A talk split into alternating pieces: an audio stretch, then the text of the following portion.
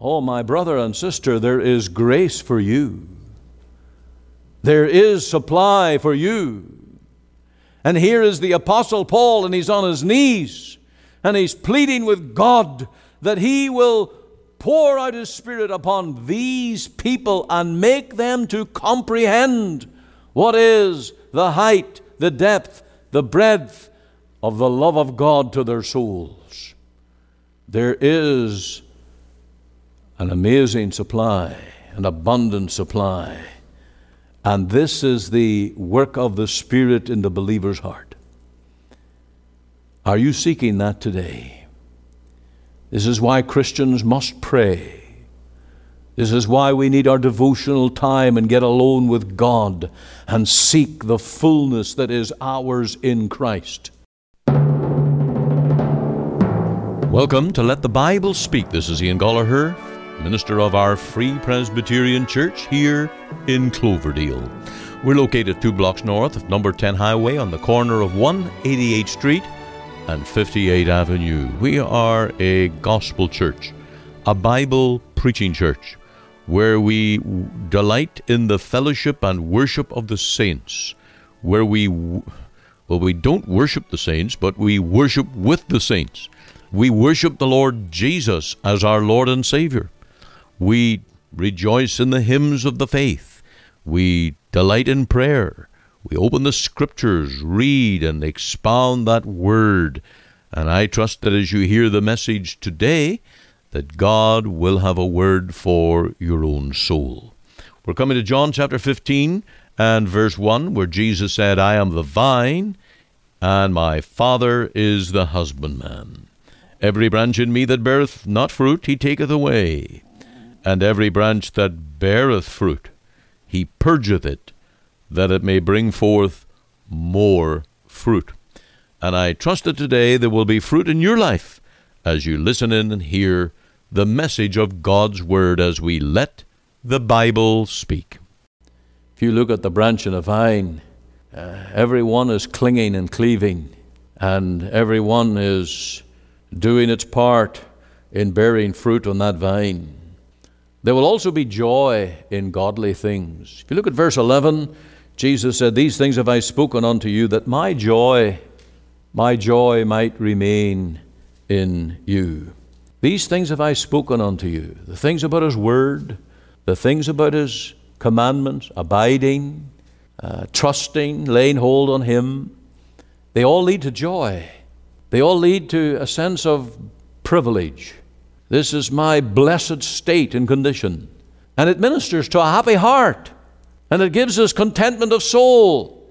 That's the people we will be if we are joined to the true vine. That's our experience. And that is our walk with the Lord. And I think that because the Lord Jesus mentioned it so much here in this chapter, it really comes to a life of prayerfulness. Verse 7 if ye abide in me and my words abide in you, ye shall ask what you will. You will have to say that a, a branch in the true vine will know a ministry of prayer and will have a ministry of prayer. There will be freedom to ask. There will be yielding, submitting, depending, and that leads to prayer. Prayer is the expression of the dependent spirit and the submissive attitude by bowing the knee and calling on the Lord for His grace and supply, is saying, Lord, I, I am nothing. I have I can't do this. I'm weak and I'll shrivel up. I need to draw my strength, my daily supply from the heart of the Lord. And that will be your prayer ministry, your own devotional life. And it will grow, and not only in personal bearing uh, walking with the Lord, but service. You will realize if you're going to serve God, you need to depend on the Lord. Verse 5 is probably the, the, the key verse. I am the vine, ye are the branches. He that abideth in me, and I in him, the same bringeth forth much fruit. And the verse 4 before it, as the branch cannot bear fruit of itself, except it abide in the vine, no more can ye. Now, have we learned that? I fear that too many of professing Christians have never learned the extent of their total dependence on the Lord. How would you measure that? How would you quantify the degree of dependence that a Christian has on the Lord? Well, it means just jumping into things without prayer. It means making decisions without prayer.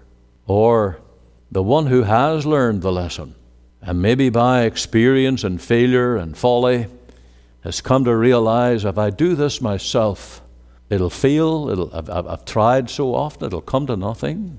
I need to lean on the Lord.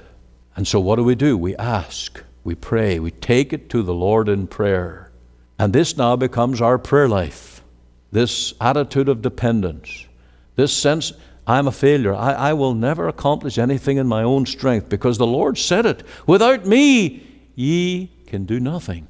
And so I go to pray, and I call on the Lord that His favor and blessing will be upon uh, my service, my deeds, my walk, and that drives us to our knees. And you will become a man or woman of prayer. And I'm afraid many of us, because we learn the hard way through failure, we learn the barrenness, the emptiness of the vine, and then we have to plead with the Lord for a fresh supply. Are you doing that? Are you growing in that understanding? And are you putting that into practice? It will mean a personal prayer life for you. It will mean that there is a, a growing emphasis on prayer in your life. Uh, and I emphasize growing. Things don't happen overnight. You learn to pray little by little. Just as little children learn to walk and talk, we learn to pray and ask.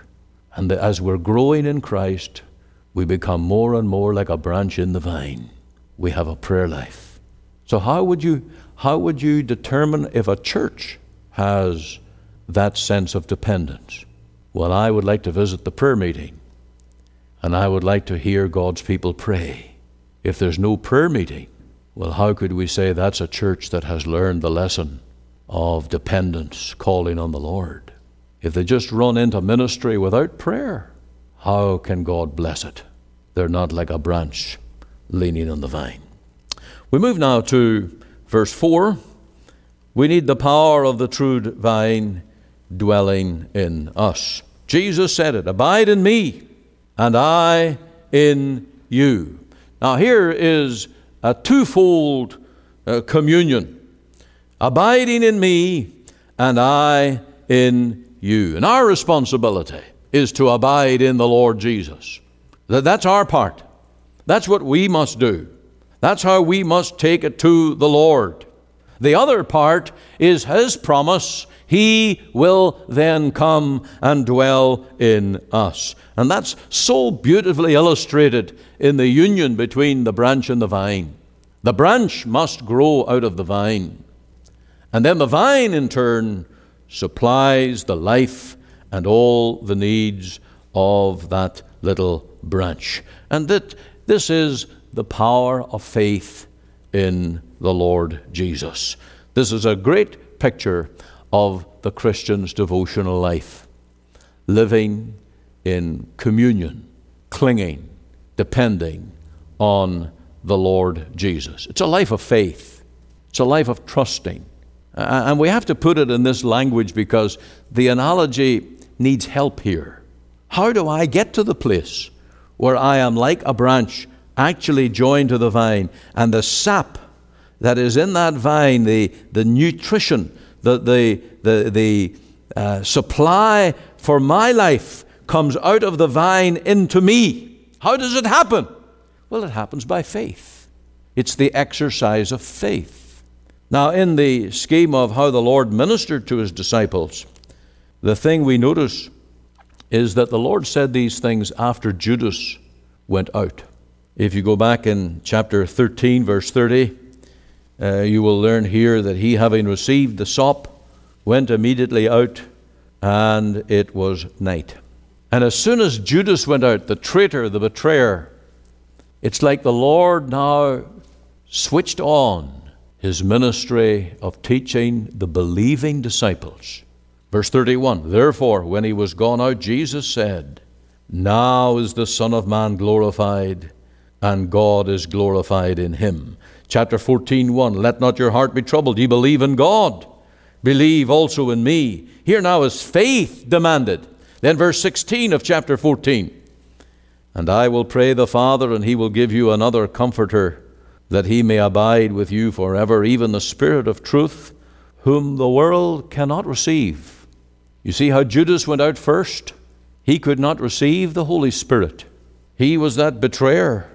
Even the Spirit of truth, whom the world cannot receive, because it seeth him not, neither knoweth him. But ye know him, for he dwelleth with you and shall be in you.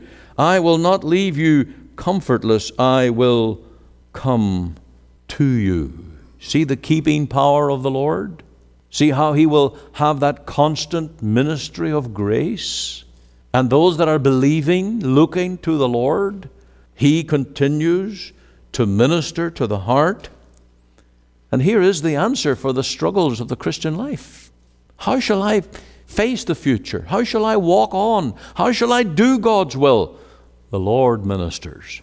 His life is poured into your heart and into your life. And it's the power of abiding. Our task is to abide. If we do that, the Lord will do the rest. If we abide in Him, he will minister to us.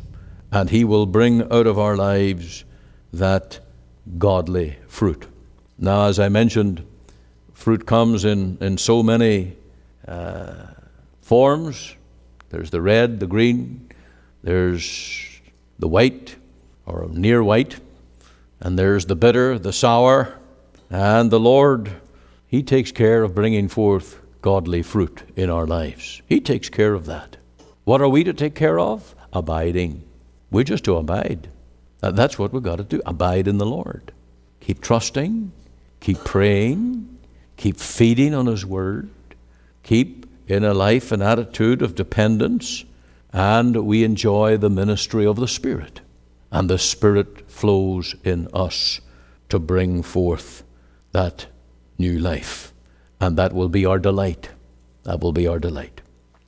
Now, the third and final thing I want to mention here today is the mandate of the true vine honoring the Father. Honoring the Father. I am the true vine, and my Father is the husbandman. It's not about us. Indeed, the Lord Jesus was also the servant. He was the servant to the Father and he came into this world to give his life as the vine, to bring much fruit to the glory of the Father.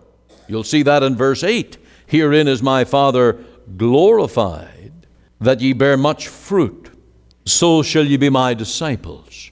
And so, uh, this is not just a, a relationship with the Lord Jesus, it is about glorifying the Father.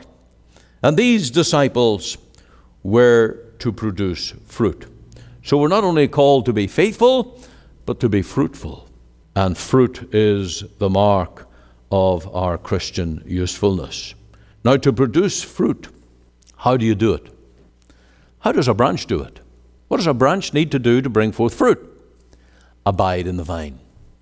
Stay joined to the vine and let the life of the vine flow into its life, and it will grow and bring forth much fruit. Now, the Lord said that He takes away the dead wood. The dead wood has to go. And we know that in any vine, once that dies out, then it has to be cut off, has to go, because it will never bear fruit. It's useless. And it has to go. And it's good for nothing but to be burned. The wood of a vine, you couldn't build anything with it. It's brittle, it's just for burning. And if you are not bearing fruit, what, what is your Christian profession about? If it's not bearing fruit, good for nothing. It has no usefulness. And here now becomes the purpose of the Christian life. And that's why we call the church to prayer, dependence, trusting and becoming more and more men and women as branches joined to the vine, united to Him. Sunday school teachers, need to be joined to the vine. They need to be drawing their life from the Lord and bearing fruit through Him. The preacher in the pulpit needs to be abiding in the Lord. There can be no fruit in the ministry from the pulpit if we're not abiding in the Lord. Congregation, do you pray? Are you abiding in the Lord? If your Sunday morning attendance is the only devotional time you have, the only thought for God you have, the only time when you sing His praises or read His Word, then you could say, Well, I spend an hour or an hour and a quarter abiding in the Lord. And there's about 167 other hours in the week. And what are you doing? The Lord says that we're to abide. Abide means remain, stay joined to, stay in fellowship with the Lord Jesus. And there's no telling the fruitfulness that will develop in your life. It will change you and it will change the outcome and the usefulness of your own life. Hudson Taylor, the missionary to China, wrote a little book on John 15. It's not great theology, but it's tremendous devotionally.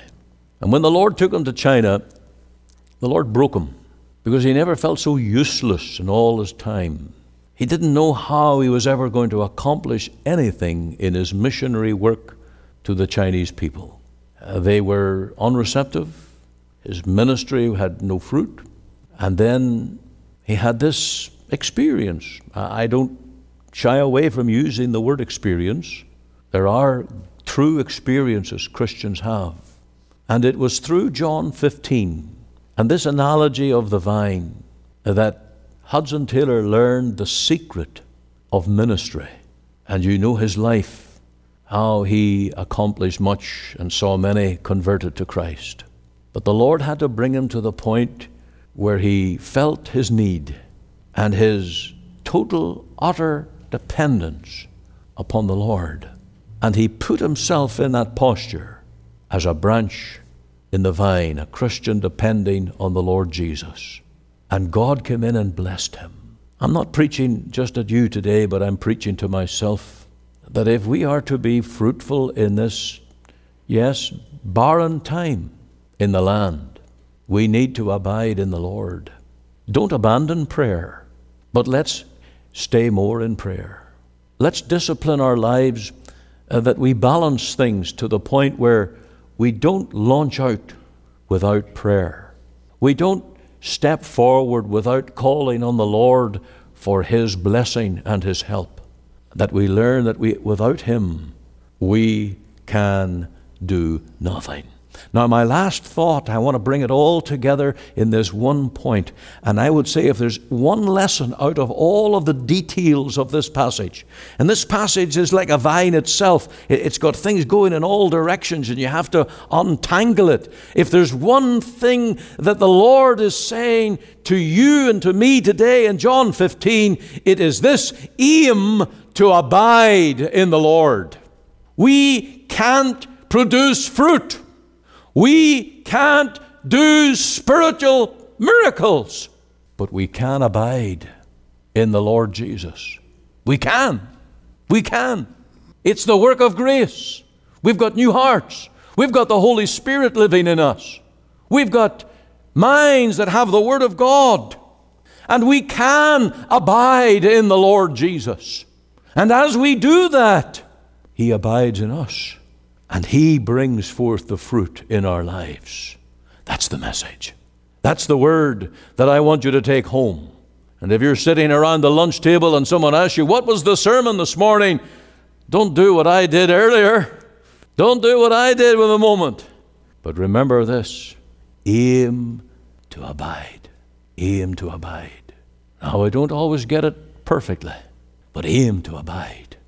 And as you abide more and more in the Lord, you will know His power, and there will be fruit real, godly, spiritual fruit. And before I close, I'm going to emphasize one thing again. It's not principles, it's not rules, it's not do's and don'ts, it's just abide in Christ. That's Christian living. That's victory. That's spiritual. That is the testimony as we see it here He that abideth in me. That's the blessing. May the Lord give us grace to do that. And as a church, may as a people, may every one of us grow in the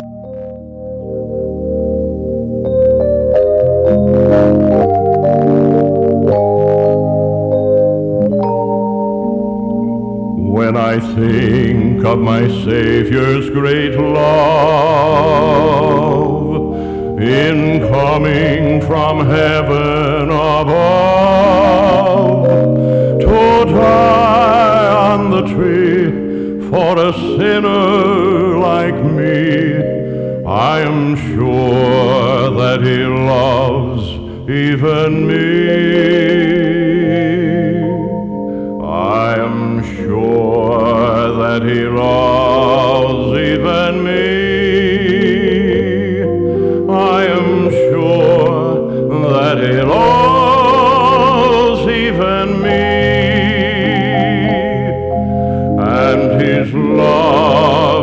so sweet, makes my joy so complete when I think how he loves even me.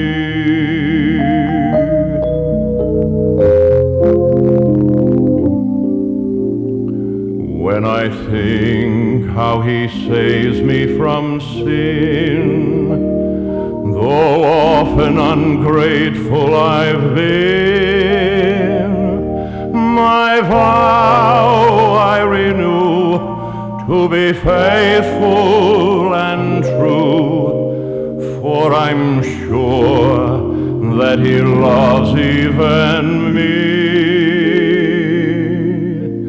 I'm sure that He loves even me.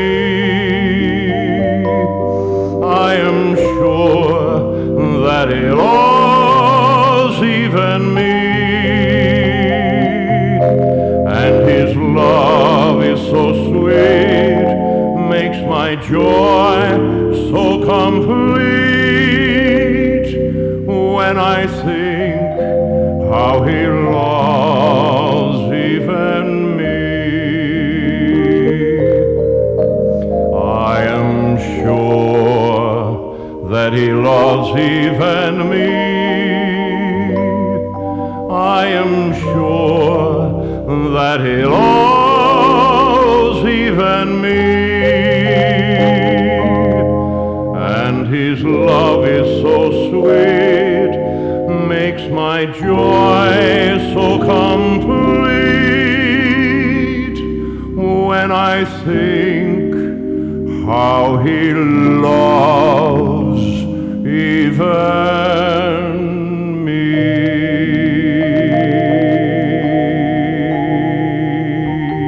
Thank you for joining with us, and I trust you have been greatly blessed in heart listening to the message on Jesus, the true vine. The vine that gives life to every branch. And of course, Jesus gives us the life of God in our souls. This is the gospel, the good news that by one person many live.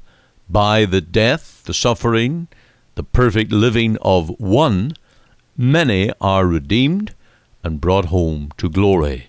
Jesus is our representative man. He is our second Adam. And everything that we lost in the first Adam, we gain and more through faith in Christ. With Christ, there is no loss of salvation. There is no hell possible for the one who is redeemed in the blood. Whereas for Adam and his offspring, well, we know that he could lose the blessing. Praise God, you, as a believer in Christ, cannot lose the blessing. Just want to give you a few words here from Mr. Spurgeon on the gospel. He says, I do not believe there is a single honest man living who, having once heard the gospel simply preached, does not in his conscience believe it to be true. I am persuaded that light will penetrate. There is such force, such energy in Christ, it must and will pierce through some crevice and convince, at least, a natural conscience. But this is the very reason why men oppose it. They do not want it to be true. Well, I hope that's not you today. I hope that you're not fighting the gospel and saying it's not true, while all the while you have learned the story of the cross, have been impressed by it, and you are in many ways running from it. Oh, run no more. Run to the cross. Don't run away from it. Never lose heart in the power of the gospel. Do not believe that there exists any man, much less any race of men, for whom the gospel is not fitted. Well, every missionary has discovered that, and no matter what continent they arrived on, or what lonely island in the far corners of the earth, they discovered a people who would respond to the gospel. Of course, there's all the challenges of language and culture and food and, and all manner of things. But yet, what an amazing power the gospel has had upon the nations of the world that multitudes have bowed the knee to Jesus. But have you bowed the knee? Have you given your heart to Jesus? Or are you fighting and resisting Him? The hearing of the gospel involves the hearer in responsibility. It is a great privilege to hear the gospel. You may smile and think that there is nothing very great in it. The damned in hell know Oh, what would they give if they could hear the gospel now?